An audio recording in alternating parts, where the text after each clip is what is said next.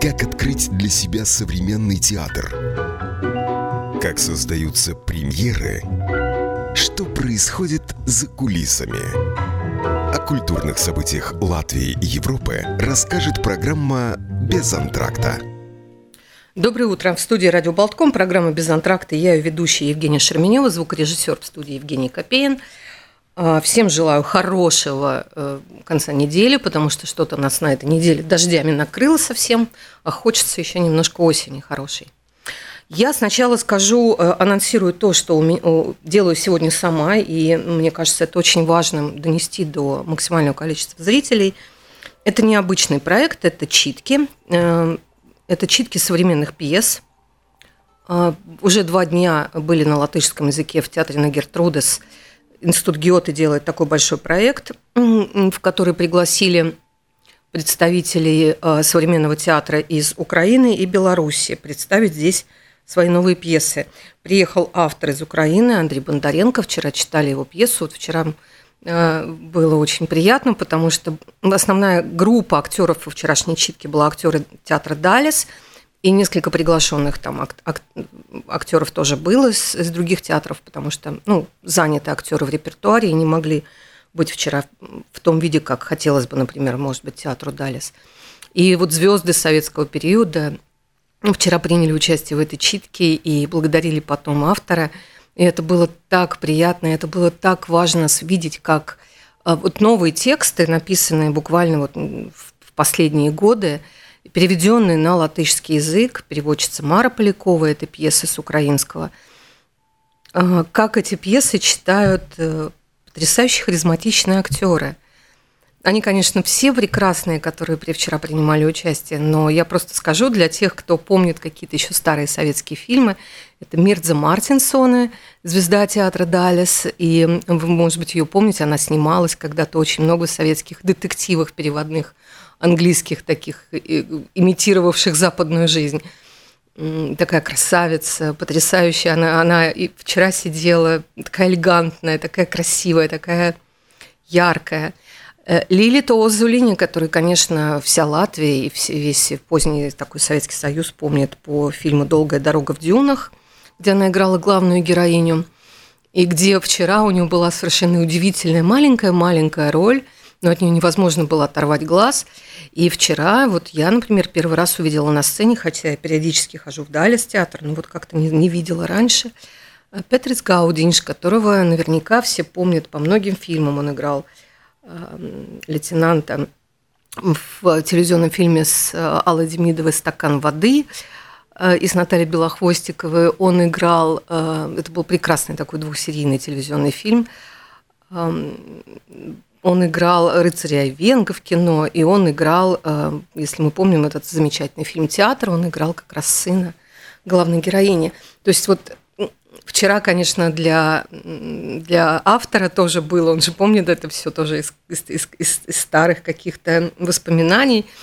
Конечно, для него это было очень приятно, что вот такие артисты, которых он помнит и знал, и любит, и, и он увидел многих других артистов из Далис театра и э, не из Далис театра.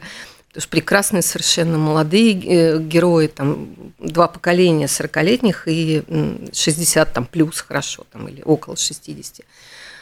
Так что чудесная была вчера читка, язык этот странный западноукраинский, история про львов и про людей, которые жили всю жизнь э, в Карпатах – может быть, и вот потом оказались там во Львове, и такое, и такие яркие характеры, и, как сам сказал Андрей, Андрей Бондаренко, что даже для него всегда эта пьеса была написана, очень вот с характерами этого, э, этой очень западной части Украины, с народными такими отсылками, с манерой говорить, там, с языком, которым они говорят – что он говорит, иногда даже вот в Киеве не очень понимают, что там между а, а, а, героями происходит. Но перевод был настолько чудесный, так это все ритмически уложилось. И, ну, не знаю, я была вчера очень довольна этой читкой. Накануне, во вторник, Элмар Синьков и его молодые студенты второй курс Академии культуры прочитали переведенную на латышский язык пьесу э, белорусского драматурга Дмитрия Богославского. Пьеса тоже была написана какое-то время назад, и сейчас мне ребята из Киева сказали, что собирались ее ставить в феврале, начали, начали готовить премьеру по пьесе «Катапульта». И это тоже был очень необычный э, проект, потому что перевести язык окраин Минска, где говорят ну, на довольно таком простом языке улиц на латышский язык, где нет иногда даже аналогов этих слов. Э, перевод сделал Вен Свинбергс. Э, очень много об этом как раз говорили, что было сложно адаптировать эти слова такой уличной, э, уличной лексики, найти им аналоги на латышском.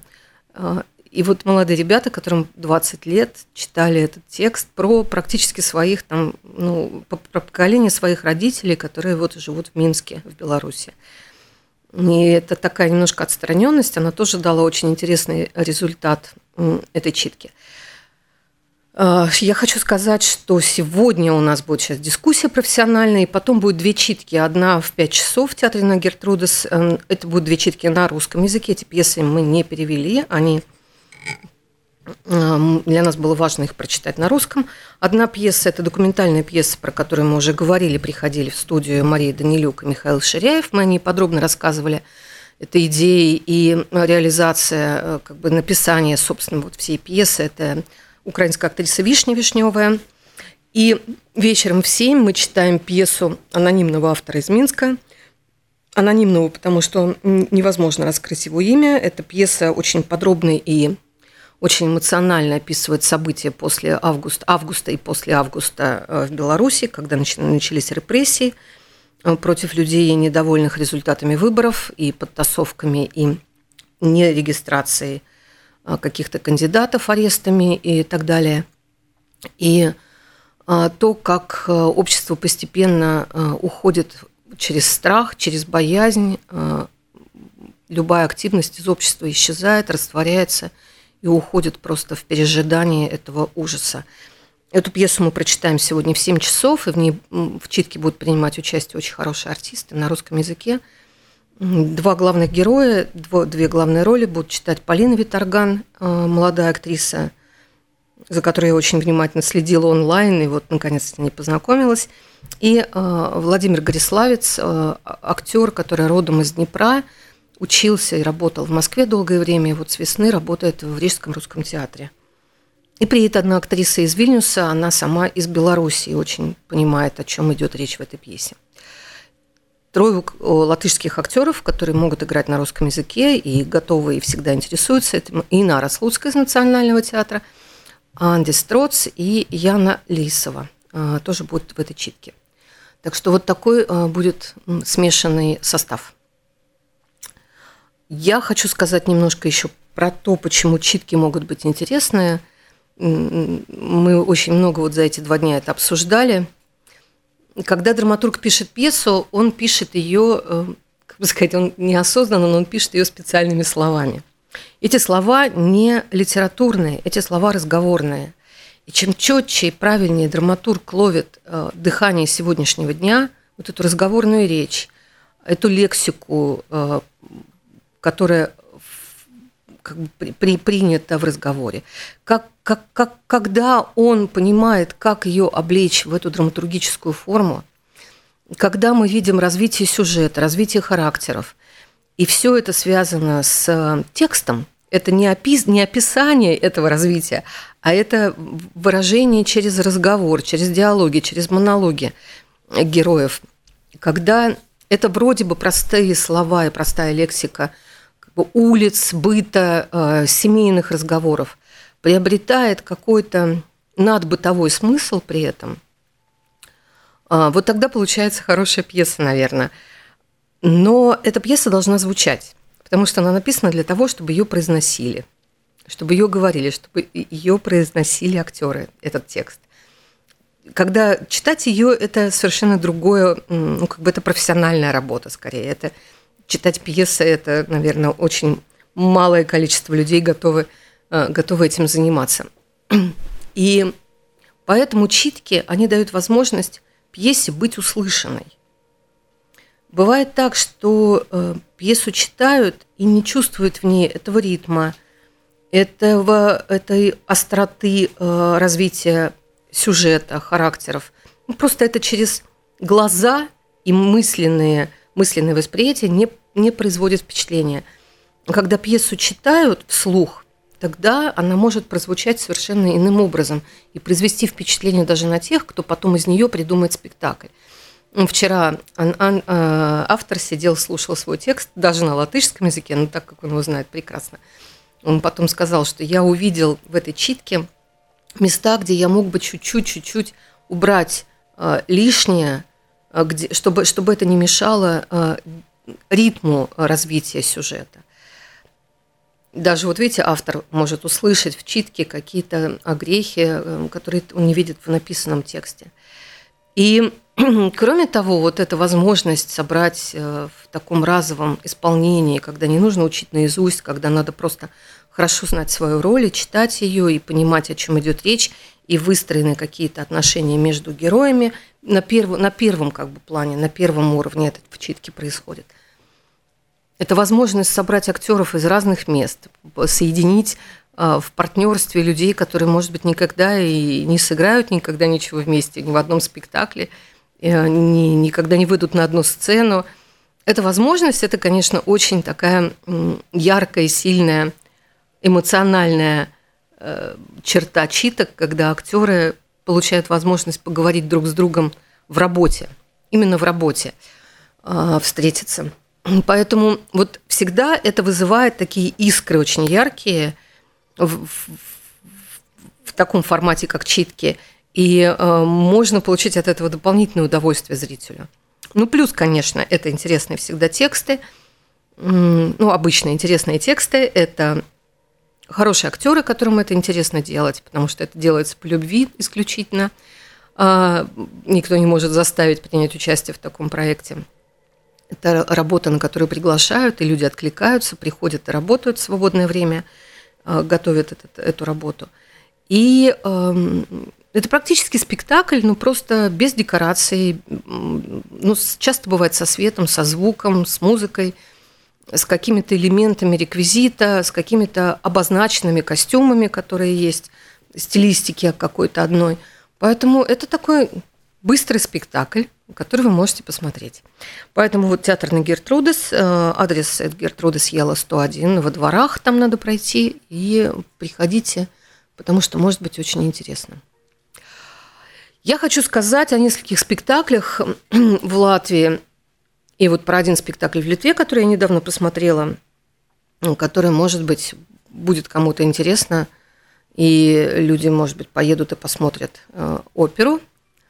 Я ездила на премьерные показы. Э, один из премьерных показов не на первый, а уже там на какой-то очередной премьерный показ новой оперы. Э, опера называется «Локис», режиссер Гинтерс Варнас – Поставили ее в Клапецком музыкальном театре. Сейчас театр на ремонте, и они работают в Доме рыбака, в таком бывшем ДК, но надо сказать, что как-то они адаптировали очень хорошо к, к театру. И это оркестровая яма неплохая, и сцена, в общем, производит впечатление, и механизмы на сцене работают. Ну, в этом спектакле это было особенно заметно – Опера была заказана театром э, современному композитору. Это сюжет новеллы Проспера Мериме, где старая графиня, э, сошедшая с ума, называет своего сына медведем, потому что когда-то на нее в лесу напал медведь и повредил рассудок ей этим нападением – и она говорит о том, что это ребенок, рожденный от медведя, а не от э, ее супруга, графа. Это какой-то прекрасный замок где-то в Литве, где живут вот граф и графиня. И приезжает туда французский профессор, изучающий языки и э, традиции литовской, литовской страны. И он становится свидетелем вот э, трагедии, развернувшейся в этой семье, потому что потому что мать сходит с ума, а сын тоже такой молодой граф неуравновешенный, есть девушка, в которую он влюблен, и девушка такая, а, как бы сказать, полевой цветок. Ну, в общем, кто читал, тот знает этот сюжет, кто не читал, оставлю, не буду спойлерить. Но факт в том, что, конечно, это очень интересное зрелище для тех, кто любит современную музыку. Это не, э, не то чтобы мелодичная опера, это современный академический э, музыкальный текст, э, это очень хорошая придуманная история режиссером, потому что, конечно, Гинтерс Варнес обладает качествами художника, не только как бы драматического, но и очень тонко чувствующего музыку и много ставящего музыкальные спектакли, и много работающего с объектным театром кукол. И это тоже очень заметно в этой, в этой постановке. И то, как работает хор, ну, я не буду говорить про солистов, потому что это надо тогда всех называть по именам, а, а я хочу сказать о том, как работает слаженный хор, который и поет в этой, в этой опере, и в то же время он такой ну, как бы действующий хор, не статичный. А, все они танцуют, все они говорят речитативы, то есть это все там какое-то действие между ними происходит. У каждого есть свой характер. Это не одна какая-то большая массовка миманс, это правда очень много очень разных людей, у каждого, за каждым из которых хорошо наблюдать, но при этом они работают очень слаженно и, и это захватывает. Плюс, конечно, визуальное решение очень, на первый взгляд, простое, но при этом очень впечатляющее.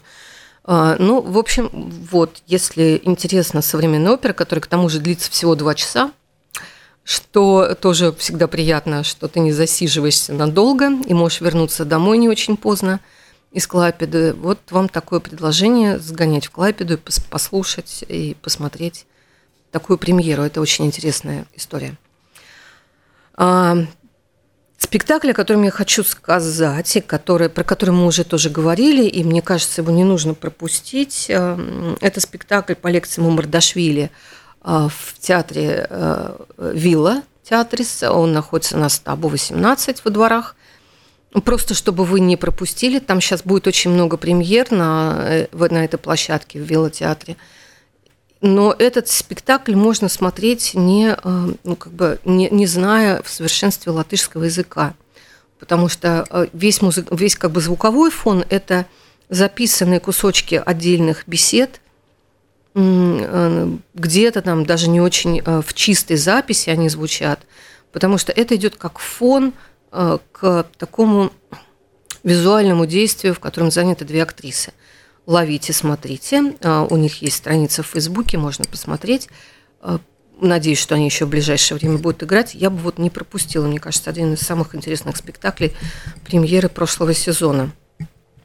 И э, так как я уже говорила сегодня про Элмара Синькова, я хочу сказать еще раз, обратите внимание, в Национальном театре возвращаются, какой-то период не играли из-за пандемии, из-за каких-то других накладок, из-за всего возвращаются спектакли Элмора и будут играться Антигона, будут играться еще какие-то его спектакли.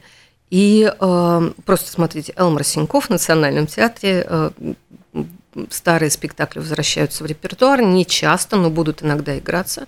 И это стоит посмотреть, потому что интересно наблюдать за тем, как меняется сам режиссер, да, вот то, что он сделал там много лет назад, и Нынешние его постановки, они совсем другие. И в Национальном театре я вам очень-очень рекомендую посмотреть «Сон в летнюю ночь». Очень красивый спектакль, пьеса Шекспира всем известно, кому неизвестно, можно прочитать, и все будет понятно по сюжету. Это такой праздник любви к театру, в котором все актеры, весь сюжет выстроен – для вот как раз сцены национального, я когда посмотрела год назад эту, эту постановку, была очень рада из Национального театра, из Алэмора, который смог сделать вот такой вот необычный спектакль. И там есть все, и прекрасные костюмы, которых мы очень всегда любим. Ну, я не знаю, как я думаю, что женщины-зрительницы очень любят красивые костюмы на сцене. И это все есть. И э, такая откровенная игра и откровенное э, дурака-валяние, которое очень умеет хорошо делать. Элморс, я рассказывала про его спектакль «Шекспирс» в Лейпайском театре, где на этом выстроено очень много, на таком, на таком лицедействии откровенном.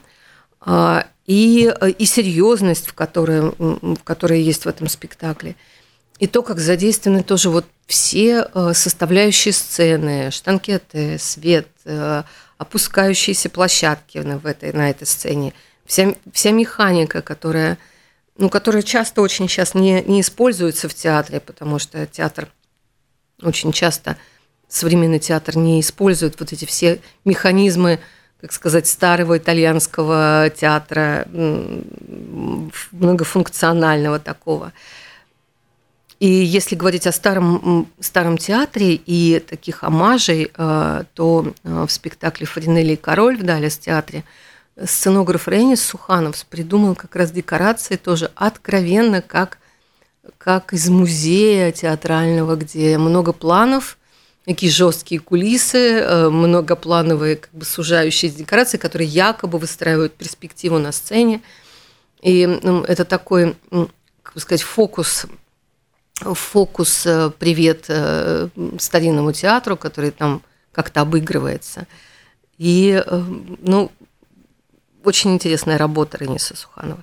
Я еще не смотрела премьеру, у меня случилась накладка, я не посмотрела. В «Национальном» вышел на прошлой неделе премьера спектакля «Пиноккио», где сценограф Ренис Суханов выступает в качестве режиссера. Он придумал этот спектакль, он его сделал. Это сказка о Пиноккио.